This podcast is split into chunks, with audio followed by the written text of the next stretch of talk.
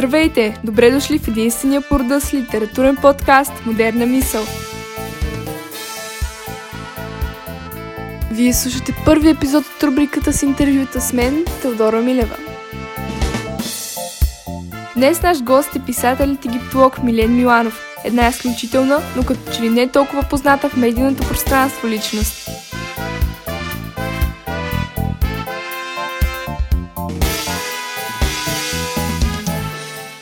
Милен Миланов е роден в Перник, но израства на Южното Черноморие, брега, на който се развива голяма част от конфликтите в неговата спирала на мълчанието. Завършва програма по египтология в Нов Български университет и се отправя на няколко археологически проучвания в България и Сибир. Спирала на мълчанието е вторият му сборник с разкази и една от най-интригуващите творби, излязли лятото на 2015 година. Всяка от историите в книгата е продължение на останалите и остава впечатлението за роман, който се е разпилява времето и пространството. И сега нека започнем с един интересен въпрос, а именно каква е ролята на детските години в сформирането на една артистична личност? Детските години в развитието на една артистична личност или писателска личност играят същата роля, която е при развитието на която и да е личност. През детството общо взето се учим как да взаимодействаме със света, как го разбираме, намираме по някакъв начин място си в него. И съответно този период е много важен в формирането на нас като личност, съответно и твореца като личност. Съответно, какъвто станеш в тези детски години, тинейджърство, радна младост, такъв писател ще, бъде, ще излезе от теб също така. А смяташ ли, че детските години дават началото на творческия процес или е възможно появяването му на по-късен етап? Виж сега, аз много не обичам да говоря в, в, с такива общи понятия и, и теории. Няма трябва. При мен се получи така и според мен проработи. Защото първите ми опити за писане датират от доста ранна детска възраст. Естествено, говорим за някакви съвсем наивни текстове, копия на неща, които съм чел на 8, 9, 10 години сериозно започнах да, да пиша, сериозно в кавички естествено, започнах да пиша, около, когато бях на около 15 или 16 и проработи доста добре. Най-малкото, защото в този период все пак съзнанието ни е една идея по-отворено към нови идеи, експерименти и така нататък. И съответно и, и възприемаме информация много по-лесно. Така че ученето на занаята, ако започне по-рано, ще доведе до по-положителни резултати по-бързо. Но има писатели, които са започнали да пишат на 40 или 50 години и също им се е получило доста, доста добре. Впрочем, голямо впечатление, докато разглеждах биографията ти, ми направи специалността, която си избрал и по-точно проучванията в Сибир, в които си взел участие. Би ли могъл да ни разкажеш повече? Воен мейджор, както се води, водеше тази програма. Специално за Сибир, това е една история, която е доста назад във времето вече, но да, интересно е. Ставаше въпрос за един доброволчески проект на Руското географско общество, който беше за спасителни разкопки по трасето на една ЖП линия, която вече е построена, в този момент беше в етап на планиране, в република Тува, която е федерална република, част от Руската федерация, на границата между Монголия и, и Русия на практика. Изключително красива страна. Географски се пада в Южен Сибир, ако трябва да определим региона. И с двама колеги от университета и доста близки приятели, да, решихме да кандидатстваме, одобриха ни, заминахме. Работихме там на терен в продължение на един месец, заедно с хора от Ермитража и доста други доброволци от Германия, от Англия, Латвия, Чехия, Полша, Италия, Швейцария. Ще пропусна някоя държава. Като конкретно обекта, на който ние работихме, беше гробница на скитски владетел, скитите са конен народ, който произлиза от този регион на света, но са стигали дори до Балканския полуостров на някакъв етап в късната античност. Беше изключително интересно изживяване. С каква равносметка остави ледената пуща зад гърба си? Значи пустоща в този момент не беше ледена, честно казано, защото ние бяхме там а, през лятото, когато температурите скачат изключително много, нещо от порядка на 35-40 градуса и след това нощно време пада до около нулата. А вие бяхте ли екипирани? Живеехме в а, военни палатки, общо взето тези големите шатри, в които могат да спят до 10 на души в тях. Екипировката беше просто подходящи дрехи и обувки и до, доста и над, за да издържиш на температурните амплитуди, на живота в полеви условия, който е доста, доста тежък всъщност. Но честно казвам, бяхме заредени с толкова младежки ентусиазъм, че те, трудностите ни правеха особено впечатление. И всъщност а, едно от ценните неща, с които си тръгнах Оттам беше осъзнаването за това колко силно и ефективно се затвърждават връзките между хората, когато са поставени в такива тежки условия. Имахте ли възможност да срещнете местни и да се запознаете с начина им на живот? Да, разбира се. Това е изключително интересна държава. Препоръчвам ти а, една книга на Ричард Файман, който още през 60-70-те години много отчаяно опитва да стигне до там, поради политическата обстановка не получава виза ако би, би искал да научиш малко повече за нея, но тувинците са народност съвсем различна от руснаците. Има генетични изследвания, в които, които показват, че всъщност техният генетичен фонд е най-близ, най-близък до този на коренното североамериканско население. Тоест, най-вероятно, хора, които са тръгнали от този регион в, в, в Южен Централен Сибир, и са пресекли Беринговия проток в някакъв момент преди 10 на 12 хиляди години, са заселили Северна Америка, което беше доста интересно да, да се наблюдава. Видяното там вдъхнови ли те? Ами, аз в втори си сборник с разкази имам един разказ, който е вдъхновен от това пътуване и всъщност действието на разказа се развива там. Имам един пътепис не публикуван също, който чака редакция от доста време. Понеже до момента произведенията ти са само с прозаичен характер, ми е любопитно дали пишеш и поезия. Единствено а, крайно наивни детски изпълнения имам в областта на поезията, но пиша проза, да. Разкази и новели. В момента работя върху един роман. Можеш ли да дадеш повече информация за него? Ами, това е приключенска история с исторически елементи. Действието се развива през 20-те години на миналия век в Египет, Естествено, с а, главни, главните герои са един българин и един англичанин. Повече подробности бих могъл да ти дам, но между първата чернова, на която се намирам в момента и четвъртата, която ще бъде реално първата за пред хора, могат, могат да се появят доста разминавания.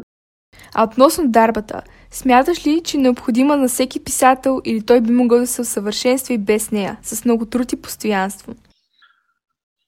Според мен зависи за какъв писател си говорим. Капката талант помага със сигурност. Преди всичко говорим за много-много работа. Защото писането е, преди да се превърне в изкуство, е занаят. Всеки занаят трябва да бъде изучаван, трябва неуверно много усилия, много упражнения, за да може да, го, да се усъвършенстваш, до, докато стигнеш до ниво, в което вече от обикновен занаят можеш да правиш изкуство занаята на разказване на истории да се превърне в нещо повече, но това никой не може да ти даде гаранция, че това в някакъв момент ще стане. Но според мен работата върху усъвършенстването на занаята е, ако е достатъчно сериозно се подходи към това нещо, може да, да те превърне в един прилично добър писател. Това е малко като заниманията с спорт. Има хора, които имат генетично са предразположени да се развиват в някакво спортно умение. Дали ще е бягане, висок скок, футбол, каквото и да било. И на, на тях им е по-лесно. И това е таланта в случая. Това не означава, че не можеш да станеш добър бегач, добър uh, скачач или футболист и просто ако блъскаш много сериозно. Как пламна в теб писателската страст и как се смели да я споделиш? В момента, в който пламна страстта ми към писането, ако може така да го наречем, беше когато четох Тропик на рака на Хенри Милър. Бил съм около 15 или 16 годишен. И това, което ме потресе при него беше фактът, че човек може да пише, може да бъде добър писател. Това, това го знаем от училище, от книгите, които сме чели така нататък. Но Хенри Муро беше първият писател, който ми каза, ага, може да пишеш и по начин, който е различен от този, който виждаш в учебниците по литература и това, което ще ти предпоръча добрата леля в библиотеката да четеш. И това беше едно доста освобождаващо изживяване за мен, честно казано. Не казвам, че в момента тематично или стилово Хенри Милър ми е любимият писател, просто той ми показа един, че има и различен подход. И всъщност това отново ми стимулира любопитството да започна да го, да го изследвам. След като писах известно време сам за себе си общо взето, се престраших да показвам разни текстове на приятели и оттам вече нещата започнаха да се развиват до, доста бързо. А как стигна до издаване? Първият ми сборник с разкази, Бибоп Хенри, излезе под знака на издателство Арс Благоевград, които организираха конкурс за, дебют на, за дебютни автори, дебютни книги. Общо взето, едно лято бях писал известно количество разкази, като никога ми харесаха, изпратих ги и след известно време ми се оба... Валю Дишев, който е редактора на Нарс ми се обади и ми предложи договор за издаване. Това беше, случи се доста, до, доста лесно всъщност. Изненадващо лесно. Новината изненада ли те? Да, честно казано. Не, не очаквах да, да се случи от, от първият път. Преди не си участва в конкурси? В конкурси не. Нямам. Евентуално няко, някой ученически, за който просто нямам спомен вече. Възприемаш ли се като писател? Още не се възприемам като писател, честно казано, въпреки че имам две книги зад гърба си, един продуциран сценарий и доста, доста други текстове, издавани насам на там. Вътрешното ми, нямам вътрешното усещане да се нарека сериозен писател или писател като цяло, но и нямам и нужда от него, не го гоня.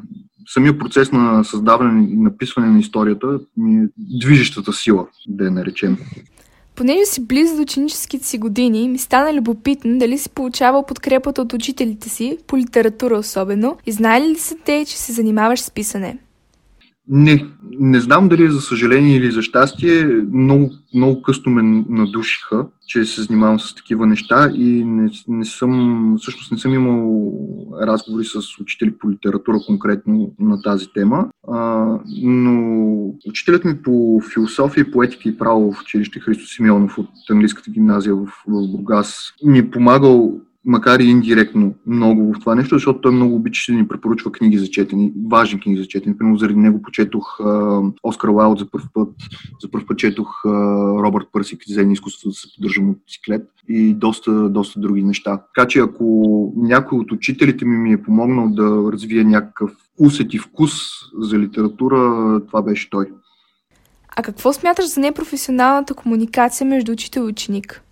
Смятам, че подобно нещо би било прекрасно да се случва повече, отколкото се случва в момента. Защото, вярно, важно е да се спазват е, някакви учебни програми, да има някаква структура, но личният, личният подход и личното отношение на учител към ученик е доста важно, най-малкото защото младите хора, които имат а, някаква нужда и тласък да развиват някакви свои качества, независимо дали говорим за писане или за занимание с изкуство или с наука или с каквото и да било, имат нужда от някакви такива менторски фигури, които да и да ги вдъхновяват и, ги, и да ги насочват в развитието им. Така че колкото по-често и повече се случва, според мен, толкова по-добре. Необходимо ли е, за да бъде човек успешен, да познава така наречените правилни хора?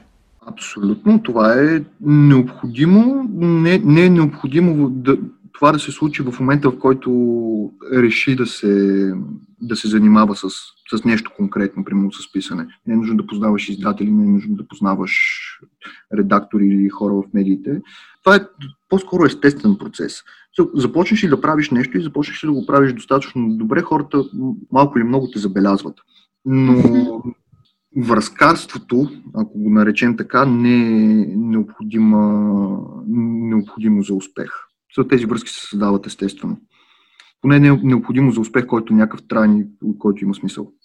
Колкото по-добре се занимаваш с нещо и колкото повече си отдаден и показваш желание да го правиш и да го правиш добре, толкова по-лесно някой те забелязва и всъщност иска да работи с теб, което е важното, защото писането е само, занимание самотно в момента, в който пишеш, си пишеш първите чернови, които са за теб. Когато говорим за издаване на книга, това е колективна работа, в която са включени редактори, коректори, дизайнери, хора, които се занимават с маркетинг в дадено издателство и така нататък. И тези връзки е необходимо да се създават, но е необходимо да се създават по органичен път. Смяташ ли, че нещата, които ни се случват, целят да насочат личността ни към определени сфери, в случая литература? Не. Според мен развитието в полето на литературата, както и в всяко друго поле, може да се случи много добре, ако осъзнаеш, че имаш заложбите за това нещо или желанието, силното желание, което също, както преди малко обяснявах, е достатъчно, но не вярвам, че има някакъв предначертан път, който трябва да следваш. So, ако искаш да се занимаваш това нещо, ако желаеш да работиш усилено, за да постигнеш някакви резултати, поставиш цели, които могат да бъдат изпълнени и работиш, ще стане. Но не вярвам в предначертаната съдба. Макар, че разбирам как отстрани би могло да изглежда така, когато вече има някаква история за успял човек, който е правил правилно, правилните неща, а, може да изглежда така се едно, нали, това му е била съдбата и това му е бил пътят. Не, той просто имал таланта, късметът, упоритостта да постигне това, което е постигнал. И обикновено ние се съсредоточаваме върху точно тези успехи, без, без обаче да се обръща особено внимание на грешките. Има един много хубав термин английски survivor bias, който е описва точно това нещо. Мисля, но за всяка история за успех има страшно много спънки, загубвания на пътя, провали, грешки и така нататък, които са крайно необходими, за да можеш всъщност да напипаш правилната посока за себе си, защото няма предначертан път, който да първо, второ, трето правиш и издаваш страхотна книга, която ще се чете в следващите 100 години. Няма такова нещо. Един последен въпрос. Как може аматьора да представи творбите си, с кого би могъл да ги сподели, така че да очаква адекватна и най-вече полезна обратна връзка? Честно казвам, на първо време на мен ми се струва най-адекватно да търсиш по-скоро повод за лична мотивация, за да се мотивираш лично да, да се развиваш, защото доброто писане става, се получава единствено ако пишеш много и четеш много. Това, това са двете, единствените две необходими, крайно необходими неща. Всичко останало е избирателно. Естествено, родители, учители, приятели могат да ти окажат някаква морална подкрепа, да те окоръжат, но това, това е само в началото. Защото това, което съм забелязал поне при мен е, че ти получаваш тази подкрепа, обаче тя в един момент а, си има, има си някакъв лимит. И съответно тези хора, на които разчиташ и на което мнение държиш и които най-вероятно те обичат достатъчно, за да, за да вярват в а, това, което правиш и да те окоръжават също така, няма да не те критикуват. И единственият начин да получиш тази критика, да, да си търсиш публика, която не познаваш. И това става с конкурси или просто пишеш някакъв ръкопис и го изпращаш на всички издателства, на които, които се сетиш, които намериш, които биха могли да, да издадат подобна книга. Имаме страшно много, съответно много от тях няма да ти обърна внимание, но от 51 е достатъчно един редактор да ти да ти обърне някакво внимание дори с, някаква, с два реда критика за това, защо няма да стане, защото от първия път е доста трудно да се получи. А, също така имаме страшно много онлайн издания в момента, които публикуват текстове в всякакви жанрове, независимо дали е поези, говорим за поезия и проза, които са добра опция и съответно социалните мрежи, за които имам, честно казано, леко раздвоено мнение. В заключение, как би се обърнал към всички млади автори, които те първо откриват писането като страст? Продължавай да четеш, продължавай да пишеш. Това е единственото, което ти трябва. Благодаря за отделеното време. Сигурна съм, че споделеното от те беше интересно както на мен, така и на слушателите. Вие бяхте с Талдора, а в следващия епизод очаквайте ревю на биографичния роман, който разтърси целия свят, не без дъщеря ми. В него ще разберете как една майка е готова на всичко, за да измъкне дъщеря си от Иран, макар и бягство да е 5-дневен зимен поход след планинските чукари на ръба между живота и смъртта. Пожелавам ти хубав и усмихнат ден, а вие продължавате да следите нашия подкаст.